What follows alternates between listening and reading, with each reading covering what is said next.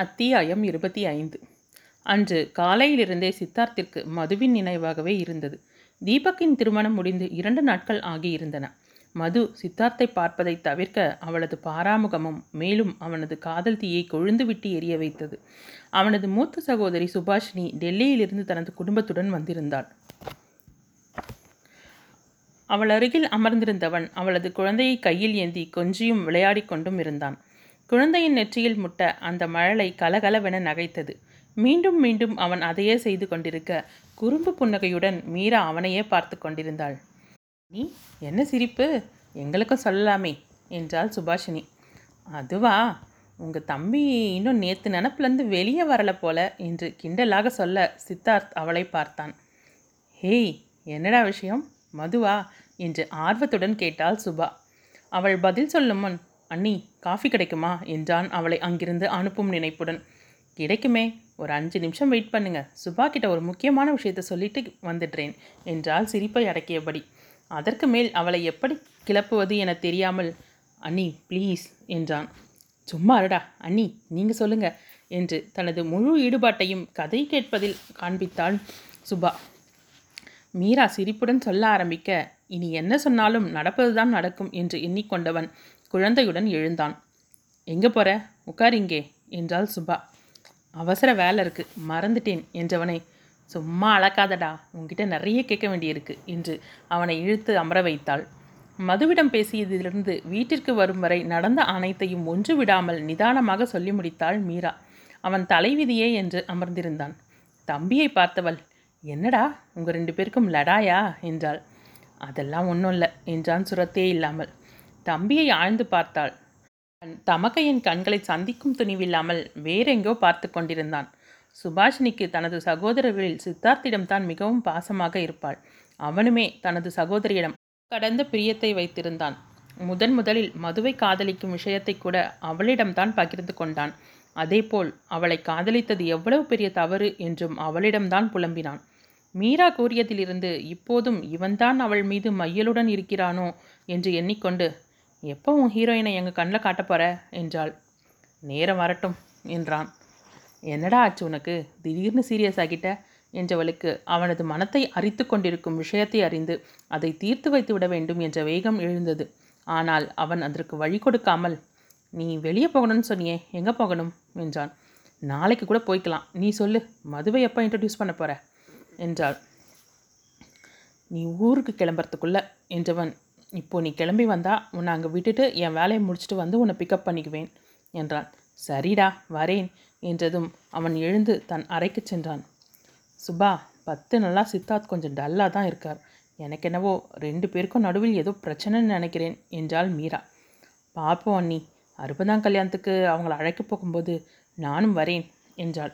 தன் அறைக்கு சென்ற சித்தார்த்திற்கு எரிச்சலாக வந்தது. தமக்கையும் அண்ணியும் சேர்ந்து அவனை சீண்டி விட்டதைப் போல ஆனது.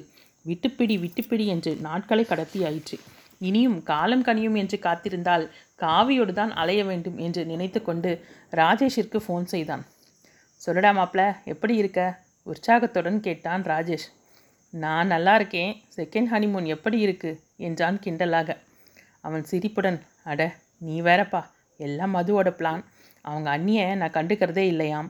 இங்கே இருக்கும்போதாவது ரெண்டு பேரும் தனியாக வெளியே போயிட்டு வாங்கன்னு அனுப்பி வச்சுட்டா என்றான். உன் தங்கைக்கு என்ன தவிர எல்லார் மேலேயும் அக்கறை அள்ளி கொட்டுவாளே என்றான் போலியான ஏக்கத்துடன். சிரித்தவன் நீயே அவகிட்ட கேளேன் ஏண்டி என்னை இப்படி பாடாப்படுத்துறேன்னு? என்றான் அவன். கேட்டுடுவோமா என்று சித்தார்த் குறும்புடன் கேட்டான். தீப கல்யாணத்துலேருந்தே அவள் கொஞ்சம் மூட் அவுட்டில் இருக்கா. நீ வேற ஏதாவது பேசி அவளை இன்னும் என்று தடுமாறினான் ராஜேஷ். ஹலோ ஹலோ கொஞ்சம் நிறுத்துப்பா. என்னோடய லவ்வுக்கு ஹெல்ப் பண்ணுவீங்கன்னு பார்த்தா நீங்கள் ரெண்டு பேரும் அவங்கவுங்க பொண்டாட்டியை கூட்டிகிட்டு ஹனிமூன் கிளம்பிட்டீங்க. அப்போது எனக்காக நான் தானே பேசணும் என்றான் போலியான கோபத்துடன்.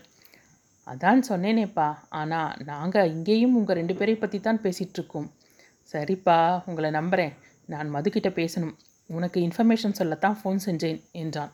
பேசு ஆனால் கொஞ்சம் நிதானமாக பேசு. அவசரப்பட்டு ஏதும் பேசிடாதே. அவள் தாங்க மாட்டா என்றான் கவலையுடன். பாசமலரே உன்கிட்ட சொல்லாமலே பேசியிருக்கணும். நீ ரொம்ப ஃபீல் பண்ணாமல் உன் ஹனிமூனை முடிச்சுட்டு வந்து சேருங்க என்றவன் சிரிப்புடனே ஃபோனை வைத்தான். வெளியே சிரித்தாலும் உள்ளுக்குள் சற்று கவலையாகவே இருந்தது. எப்படி அவளிடம் பேசி சம்மதம் வாங்குவது என்று? தன்னை ஆசுவாசப்படுத்தி கொண்டு மதுவின் வீட்டிற்கு ஃபோன் செய்தான். ஃபோனை எடுத்த சந்திரசேகரிடம் நலம் விசாரித்துவிட்டு சற்று நேரம் பொதுவான விஷயங்களை பேசிக்கொண்டிருந்தவன் மதுவிடம் பேச வேண்டும் என்றான். இருங்க மதுவை கூப்பிடுறேன் என்றவர் மதுமா உனக்கு ஃபோன் என்று அவளிடம் ரிசீவரை கொடுத்துவிட்டு தனது அறைக்கு சென்றார். யார் என்று தெரியாமல் ஹலோ யாரு? என கேட்டாள். என்ன மேடம் வெற்றிகரமாக ஒரு கல்யாணத்தை முடித்து அவங்கள ஹனிமூனுக்கும் அனுப்பி வச்சிட்டீங்க. இனி நீங்கள் ஃப்ரீ தானே? என்று கிண்டலாக கேட்டான். ஃபோன் என்றதுமே இவன் தான் புரிஞ்சிருக்கணும். ஃபோனை வைத்து விடலாமா? என்று எண்ணும்போதே அவன் நேராக வந்து நின்றதைப் போல வந்துவிட்டாள் என்ற பயத்தில் ரிசீவரை இறுக பற்றியபடி பேசாமல் இருந்தாள். என்ன மது என் குரலை கேட்ட சந்தோஷத்தில் சிலையாகிட்டியா? ஆனால் நீ இதுக்கெல்லாம் ஆசிர மாட்டியே? ஒருவேளை ஃபோனை கட் பண்ணலான்னு நினைக்கிறியா? சேச்சே நீ அப்படியெல்லாம் நினைக்க மாட்டேன் நீ ஃபோனை கட் பண்ணால் நான் நேராக வந்து உன் முன்னால் நிற்பேன்னு உனக்கே தெரியும். இவன் மூஞ்சியை நேராக பார்க்குறதுக்கு பல்ல கடிச்சிட்டு ஃபோன்லேயே பேசிடலாம்னு தானே நினைக்கிற? என்றான் அவளது மனத்தை படித்ததைப் போல. உங்களுக்கு என்ன வேணும்? ஏன் என்னை இப்படி தொலை செய்கிறீங்க என்றால் ஆயாசத்துடன். உன்கிட்ட பேசணும். நீயே இடம் சொல்லு மீட் பண்ணலாம். என்னால் எங்கேயும் வர முடியாது என்றால் எரிச்சலை மறைத்தபடி. சரி நீ வர வேணாம் நானே வரேன் என்றான் விடாமல். இல்லை நான் வெளியே கிளம்பிட்டுருக்கேன் என்று அவள் அவசரமாக சொல்ல ரொம்ப வசதியாக போச்சு நீ எங்கே போகிறேன்னு சொல்லு நானே வந்து உன்னை மீட் பண்ணுறேன் என்றான். வேறு வினையே வேண்டாம் என்று நினைத்தவள் இன்னைக்கு வேணாம் ஒரு நாலஞ்சு நாள் ஆகட்டும் என்றாள். ஒரு நீண்ட பெருமூச்சுடன் ம் என்னை அவாய்ட் பண்ணணும்னே நாலஞ்சு நாள் கேட்குற ஓகே ஆனால் அதுக்கு மேலேயும் நீ என்னை தவிர்க்க நினச்சா நான் என்ன செய்வேன்னு உனக்கே தெரியும். நீ இன்னும் மறந்திருக்க மாட்டேன்னு நினைக்கிறேன் என்றவனுக்கு மௌனமே பதிலாக வந்தது. ஆ அப்புறம் என்னையே நினச்சிக்கிட்டு சாப்பிடாம உடம்பு கெடுத்துக்காத. தீபக் கல்யாணத்திலேயே கொஞ்சம் இழைச்சி தெரிஞ்ச. சொன்னதெல்லாம் ஞாபகம் இருக்கட்டும். பை என்று ஃபோனை வைத்தான். புயல் அடித்து ஓய்ந்தது போலிருந்தது அவளுக்கு. ஆனால் அந்த புயல் இப்போது மதுவின் மனத்தில் மையம் கொண்டு அவளை தவிக்க வைத்து கொண்டிருந்தது. என்ன கொழுப்பு இவனுக்கு? நான் என்னவோ இவன் நினைப்பிலேயே சாப்பிடாம இருக்கா மாதிரி இவனை எப்படி சமாளிப்பது என்றபடி தனது அறைக்கு சென்றவள் தலையை பிடித்து கொண்டு அமர்ந்தாள். காரை சிட்டி சென்டரில் நிறுத்தியவன் சுபா நீ பாப்பாவை என்கிட்ட கொடு என்று குழந்தையை வாங்கி கொண்டு முன்னால் நடக்க சுபா தன் மூத்த மகன் வருணுடன் தம்பியை பின்தொடர்ந்தாள். லேண்ட்மார்க்கின் அருகில் வந்தபோது சித்தார்த்தின் மொபைல் ஒலிக்க பேசியவன் ஜீவாவும் இங்கே பர்ச்சேஸ்க்கு வந்திருக்கானாம். ஒன்று பண்ணு. உன் பர்ச்சேஸ் முடிச்சிட்டா ஜீவாவோடவே வீட்டுக்கு போயிடு. நான் போய் அவனை கூட்டிகிட்டு வரேன் என்றவன் அருணையும் அழைத்து கொண்டு பார்க்கிங்கிற்கு சென்றான். சுபா சீடிகளை பார்த்து கொண்டிருக்க குழந்தை அருந்ததி அங்கிருந்த ஷெல்ஃபை சுற்றி சுற்றி ஓடி விளையாடி கொண்டிருந்தாள். சுபா குழந்தையிடம் ஒரு கண்ணும் சீடிகளை பார்ப்பதுமாக இருந்தாள். ஒரு திருப்பத்தில் கை நிறைய சீடியை வைத்து கொண்டு நின்றிருந்த மருதுவின் மேல் குழந்தை மோத அவள் கையில் இருந்த சீடிகள் கீழே விழுந்து சிதறின. சப்தம் கேட்டு ஓடி வந்த சுபா உதட்டை பீதிக்கப்படி அழ தயாராகி கொண்டிருந்த குழந்தையை சமாதானம் செய்து கொண்டிருந்தவளை பார்த்ததும் மதுமிதா நீயா? என்றால் ஆச்சரியமும் அதிர்ச்சியுமாக. குரல் கேட்டு நிமிர்ந்தவள் சுபா நீ நீங்களா? வாட் அ சர்ப்ரைஸ் என்றவள் கேட்டுக்கொண்டே வந்த சுபாவின் கையை பிடித்து கொண்டாள். தூக்கியபடி அம்மா இப்போ சென்னைக்கு வந்து செட்டில் ஆக்கிட்டாங்க. நேற்று தான் நான் ஊர்லேருந்து வந்தேன் என்றாள். உங்கள் குழந்தையா? என்று கேட்டுக்கொண்டே குழந்தையின் கன்னத்தை தட்டி கொடுத்தவள் உங்கள் பேர் என்ன? என்றால் கொஞ்சலாக. இன்னும் பேச்சு வரல அருந்ததி. ஓ நீங்கள் அருக்குட்டியா? ஆன்ட்டி கிட்ட வரீங்களா? என்று கை நீட்டி அழைக்க சிரித்துக்கொண்டே குழந்தை அவளிடம் தாவ ஸ்வீட் குட்டி என்றபடி தூக்கி கொண்டாள். அண்ணா கூட வந்தீங்களா? மதுமிதா என் தம்பி கூட வந்தேன். அவன் ஃப்ரெண்டை பார்க்க போயிருக்கான். என்னோட பர்ச்சேஸ் முடிஞ்சிருச்சு. நீ முடிச்சிட்டா வாயேன் கீழே போய் ஒரு காஃபி சாப்பிட்டுட்டு போகலாம். என்று அவளுடன் காஃபி ஷாப்பிற்கு வந்தாள். சித்தார்த்திற்கு ஃபோன் செய்து காஃபி ஷாப்பிற்கு வர சொல்லிவிட்டு நீ எப்படி இருக்க? உன் வீட்டில் எல்லாரும் எப்படி இருக்காங்க? என்று விசாரித்தாள். இருக்காங்க நீ எனக்காக எல்லாத்தையும் மனசுக்குள்ளே போட்டு புதைச்சிக்கிட்டு என்றவளின் கண்கள் கலங்கின.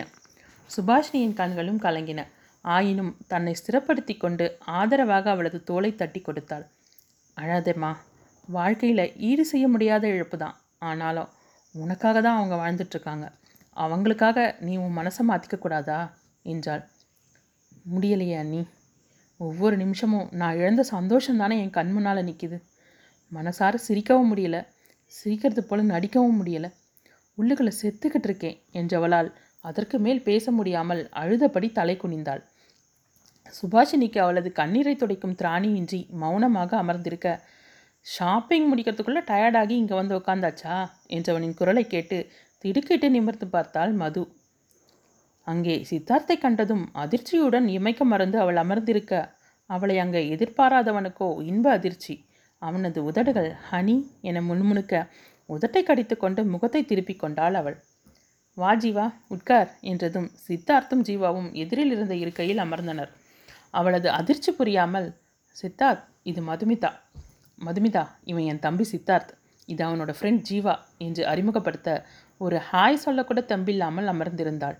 அவளது அருகாமையால் அந்த மௌனம் கூட இனிய சங்கீதமாய் அவனது மனத்தை நிறைத்து கொண்டிருந்தது. அவளோ அனல் மேலிட்ட புழுவாய் துடித்து கொண்டிருந்தாள். சித்தார்த்தின் புன்னகையை கண்டவளுக்கு உள்ளுக்குள் எரிச்சலாக இருந்தது. அண்ணி நான் கிளம்புறேன் என்றால் மெதுவாக. அவசரம் ஒன்றும் இல்லையே கொஞ்சம் வெயிட் பண்ணு போகிற வழிதானே நாங்களே உன்னை ட்ராப் பண்ணிடுறோம் என்றார் இல்லை அண்ணி கொஞ்சம் வேலை இருக்குது நான் ஆட்டோவில் போய்க்கிறேன் என்றவள் கவனமாக சித்தார்த்தை பார்ப்பதை தவிர்த்தாள்.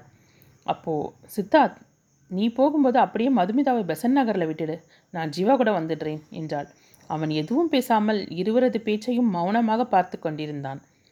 எதுக்கு வீண் சிரமம்? நான் கிளம்புறேன் என்று எழுந்தவள் கையை பிடித்து ஒன்றும் சிரமம் இல்லை. என் தம்பி உன்னை பத்திரமா வீட்டுக்கு கூட்டிட்டு போயிடுவான் என்று அவள் சொல்ல சொல்ல கேட்காமல் அவளை காரில் உட்கார வைத்தாள்.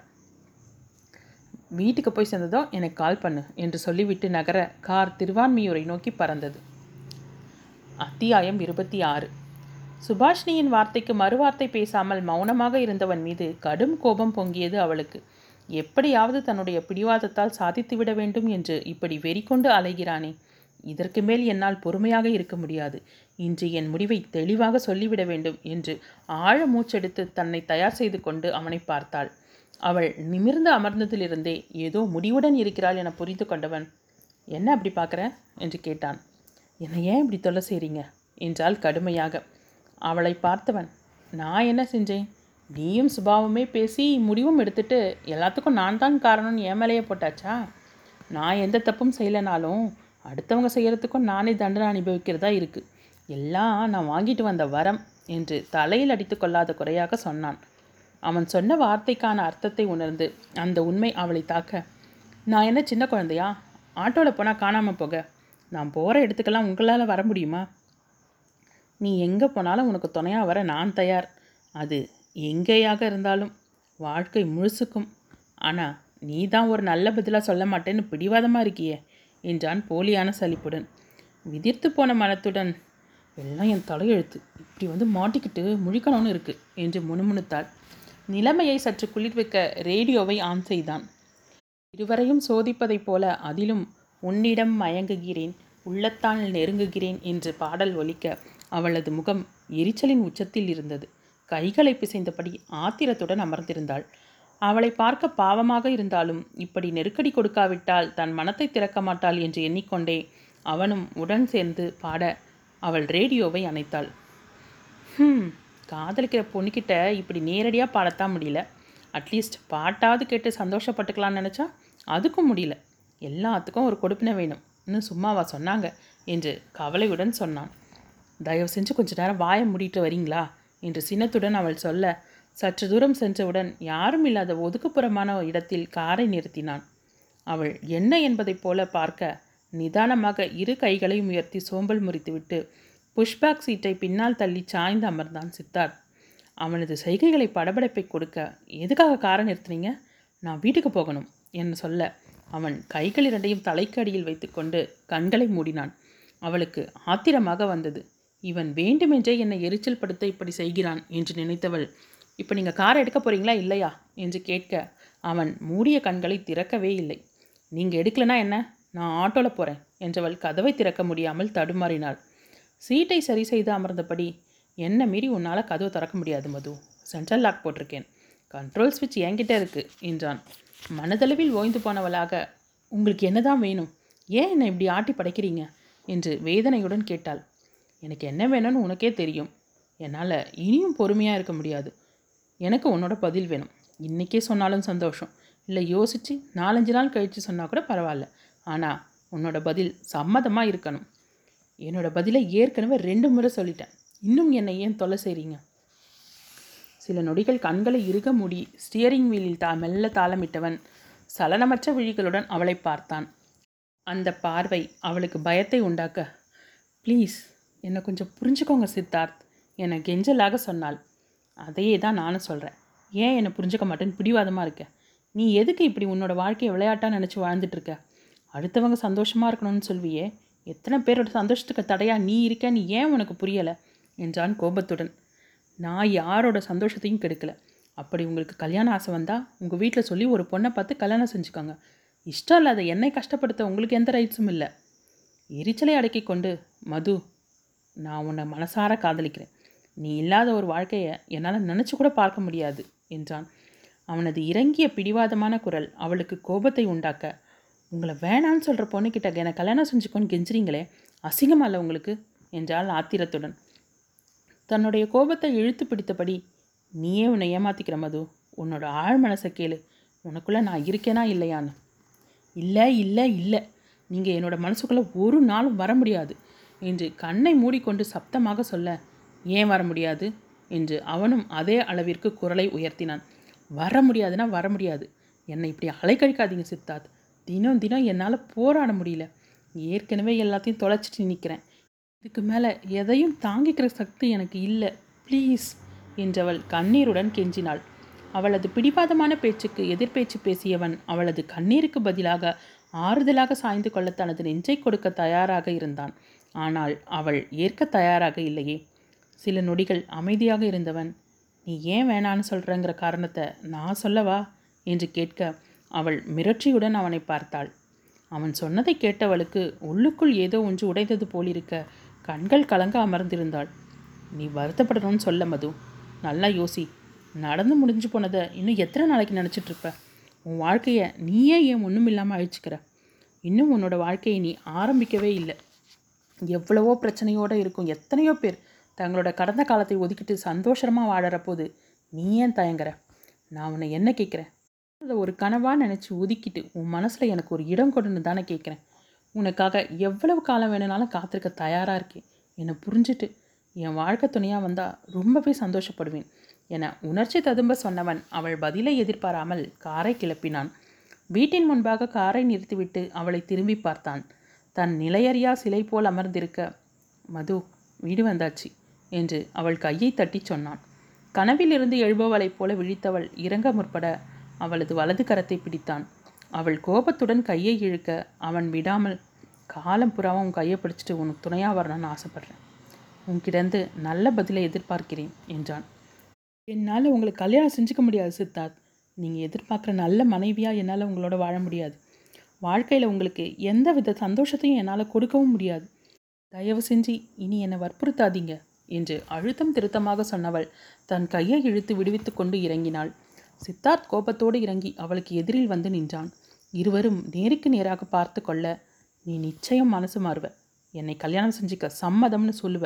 என் மனைவியா என் கூட வாழத்தான் போகிற என்னோட காதல் உண்மைனா அது கூடிய சீக்கிரம் நடக்கத்தான் போகுது என்று உறுதியோடு சொல்லிவிட்டு சென்றவனையே பார்த்து கொண்டு நின்றிருந்தாள். சித்தார்த்தின் வீட்டில் குடும்பமே ஹாலில் கூடியிருந்தது. அனைவரும் காஃபி அறிந்தியபடி பேசிக்கொண்டிருந்தனர் ராமமூர்த்தி தனது மாப்பிள்ளையிடம் எல்லாவற்றையும் விளக்கமாக சொன்னார். நல்ல விஷயம் அம்மா சுபா எல்லா விஷயமும் சொன்னான் நம்ம சித்தார்த்துக்கு பிடிச்சிருந்தா முடிச்சிடலாம். அவங்க குடும்பம் எங்கே இருக்குது பொண்ணு பேர் மதுமிதா. திருவான்மியூரில் இருக்காங்க. அவங்க அப்பா பேர் சந்திரசேகர்.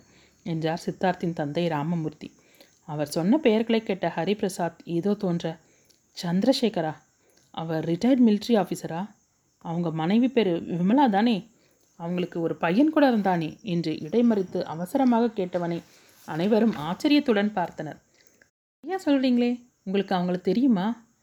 என்று இழுத்தான் ஆதி. அது இருக்கட்டும் மதுமிதாவுக்கு இந்த கல்யாணத்தில் சம்மதமான்னு கே தெரியுமா உங்களுக்கு? என்றான். நம்ம சித்தார்த் கூட நல்லா தானே பழகிறா? நம்ம வீட்டுக்கு கூட வந்திருக்காளே. அவளுக்கும் சம்மதம்னு தான் நினைக்கிறோம் என்று சந்தேகத்துடனே பதில் சொன்னார் தேவகி. எனக்கு என்னவோ நம்பிக்கை மாமா. முதல்ல சித்தார்த் கிட்ட நல்லா விசாரிங்க என்று ஹரிபிரசாத் சொல்லிக் கொண்டிருக்கும் போதே உள்ளே நுழைந்த சுபா என்ன வட்டமேஜை மாநாடா? என்று கேட்டுக்கொண்டே கணவனின் அருகில் அமர்ந்தவள். என்னங்க இன்னைக்கு ஒரு சர்ப்ரைஸ் லேண்ட்மார்க்கில் நம்ம மதுமிதாவை பார்த்தேன் என்றாள். அண்ணியை பார்த்தீங்களாக்கா? அண்ணாவோட செலெக்ஷன் எப்படி? என்று கேட்டாள் நேத்ரா. நான் எங்கே மதுவை பார்த்தேன்? நான் சொல்கிற மதுமிதா எங்களுக்கு தெரிஞ்ச பொண்ணு என்றவளிடம். இல்லை சுபா மதுமிதான்னு ஒரே பொண்ணு தான் நம்ம சித்தார்த் அவளை தான் விரும்புகிறான் என்றார் ஹரிபிரசாத். அதிர்ச்சியுடன் கணவரை பார்த்தவள். அது எப்படிங்க முடியும்? இப்போ கூட அவளோட நான் பேசிட்டு வரேன் இன்னமும் மனசளவில் அவள் கொஞ்சம் கூட மாறாமல் தான் இருக்கா என்றவள் புரியாமல் ஜீவாவை பார்த்தாள். அவன் என்ன சொல்வதென தெரியாமல் நின்றிருக்க நீ சித்தார்த் கூட தானே போன? இப்போ ஜீவா கூட வந்திருக்க? சித்தார்த் எங்கே? என்று விசாரித்தான் ஆதி. நான் தான் மதுமிதாவை அவங்க வீட்டில் விட்டுட்டு வான்னு சொன்னேன் என்றாள். இப்போது அனைவரின் பார்வையும் ஜீவாவிடம் திரும்ப அவன் தவிப்புடன் நின்றிருந்தான். ஜீவா சித்தார்த் எல்லாத்தையும் உன்கிட்ட சொல்வானே நீ சொல்லு. ரெண்டு பேரும் காதலிக்கிறது உண்மைதானே? தவிப்புடன் கேட்டார் தேவகி. தலையை கோதிக்கொண்டவன் இல்லைம்மா சித்தார்த் மட்டும்தான் என்றதை கேட்ட அனைவரும் அதிர்ந்து போயிருக்க சித்தார்த்தின் கார் போர்ச்சிகோவில் வந்து நின்றது. உள்ளே வந்தவனை அனைவரும் பார்க்க அவர்களது பார்வையே ஏதோ பிரச்சனை என அவனுக்கு புரிய வைத்தது. அன்னையின் அருகில் சென்றவன் என்ன எல்லாரும் ஒரு மாதிரி இருக்கீங்க? என்று கேட்டான். சித்தார்த் என்னடா இது? புதுசாக ஒரு பிரச்சனை.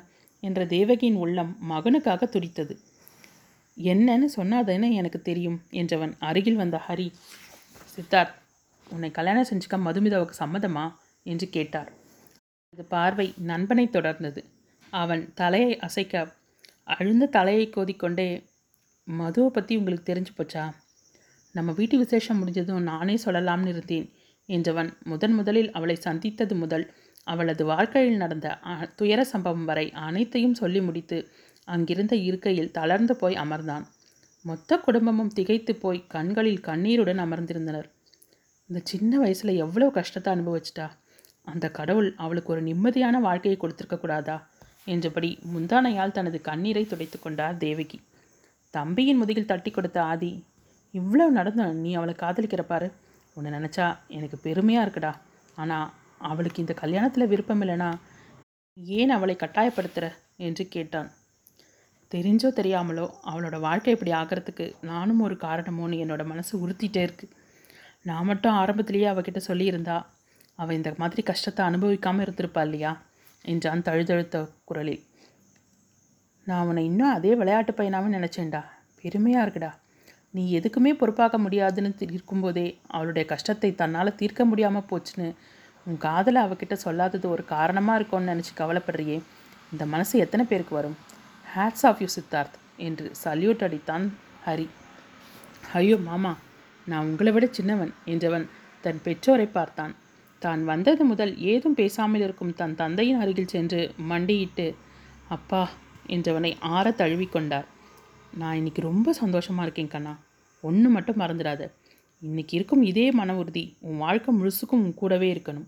எந்த நிலையிலும் அவளை காயப்படுத்திடாதே என்றவரிடம் சிரிப்புடன் ஒப்புதலாக தலையசைத்தான். தேவகி மகளின் நெற்றியில் முத்தமிட அவ்வளவு நேரமும் தன் மனத்தில் அழுத்தி கொண்டிருந்த சுமையை இறக்கி வைத்ததில் ஏற்பட்ட ஒரு விடுதலை உணர்வில் கண்கள் கசிய அமர்ந்திருந்தான் சித்தார்த்.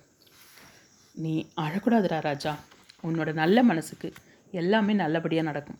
மதுவை நம்ம எல்லாரும் சேர்ந்து நம்ம கண்ணுக்குள்ளேயே வச்சு பார்த்துக்கலாம். உன்னோட தைரியமும் வார்த்தையும் தான் அவளுக்கு வாழ்க்கையில் பச்சை ஏற்படுத்தணும். உன்னோட ஒவ்வொரு அசைவும் அவளுக்காகத்தானு நீ புரியவை. மது இந்த வீட்டுக்கு வந்து உன்னோட நம்ம சந்தோஷமாக மன நிறைவோடு வாழணும். சீக்கிரமே நாங்கள் போய் பேசுகிறோம் மதுவை கல்யாணத்துக்கு சம்மதிக்க வைக்கிறது எங்களோட பொறுப்பு என்று மகனை தட்டி கொடுத்தார். நண்பனை இருக அணைத்து தன் வாழ்த்தை தெரிவித்தான் ஜீவா. இரண்டு மணி நேரமாக கால்களை கட்டிக்கொண்டு சுவற்றில் சாய்ந்து அமர்ந்திருந்தாள் மதுமிதா. அவள் சித்தார்த்தின் காரில் வந்து இறங்கியதும் இருவரும் ஒருவரை ஒருவர் முறைத்து கொண்டு நின்றிருந்ததையும் பார்த்த விமலாவும் சந்துருவும் அவளை எதுவும் கேட்கவில்லை. மீண்டும் மீண்டும் அவன் கடைசியாக சொல்லிவிட்டு சென்ற வாக்கியமே அவளை சுற்றி வந்தது. உன்னோட மறுப்புக்கு காரணம் அர்ஜுன் தானே? என்றது முதல் அவளது மனம் நிலை கொள்ளாமல் தவித்தது. அர்ஜுன் அர்ஜுன் என்று அவளது மனம் அறற்ற பழைய நினைவுகள் கொடுத்த அழுத்தத்தை ஒரு நிலைக்கு மேல் தாங்க முடியாமல் அர்ஜுன் ஏன் அர்ஜுன் என்னை இப்படி தவிக்க விட்டுட்டு போயிட்டீங்க? என்று வாய் விட்டு கதறினாள். ஹாலில் அமர்ந்திருந்த விமலாவும் அழ கண்களில் கண்ணீருடன் தன் அறையின் ஷெல்ஃபில் இருந்த புகைப்படத்தை பார்த்த வண்ணம் நின்றிருந்தார் சந்துரு. கண்கள் நிறைய கனவுடனும் முகம் நிறைய பூரிப்பும் வெட்கமும் போட்டியிட மதுமிதா மனக்கோலத்தில் நின்றிருக்க ஆழ்ந்த நீல நிற கோட் சூட்டில் முகம் நிறைய பரவசத்துடன் அவளை அணைத்தபடி நின்றிருந்தான் அர்ஜுன்.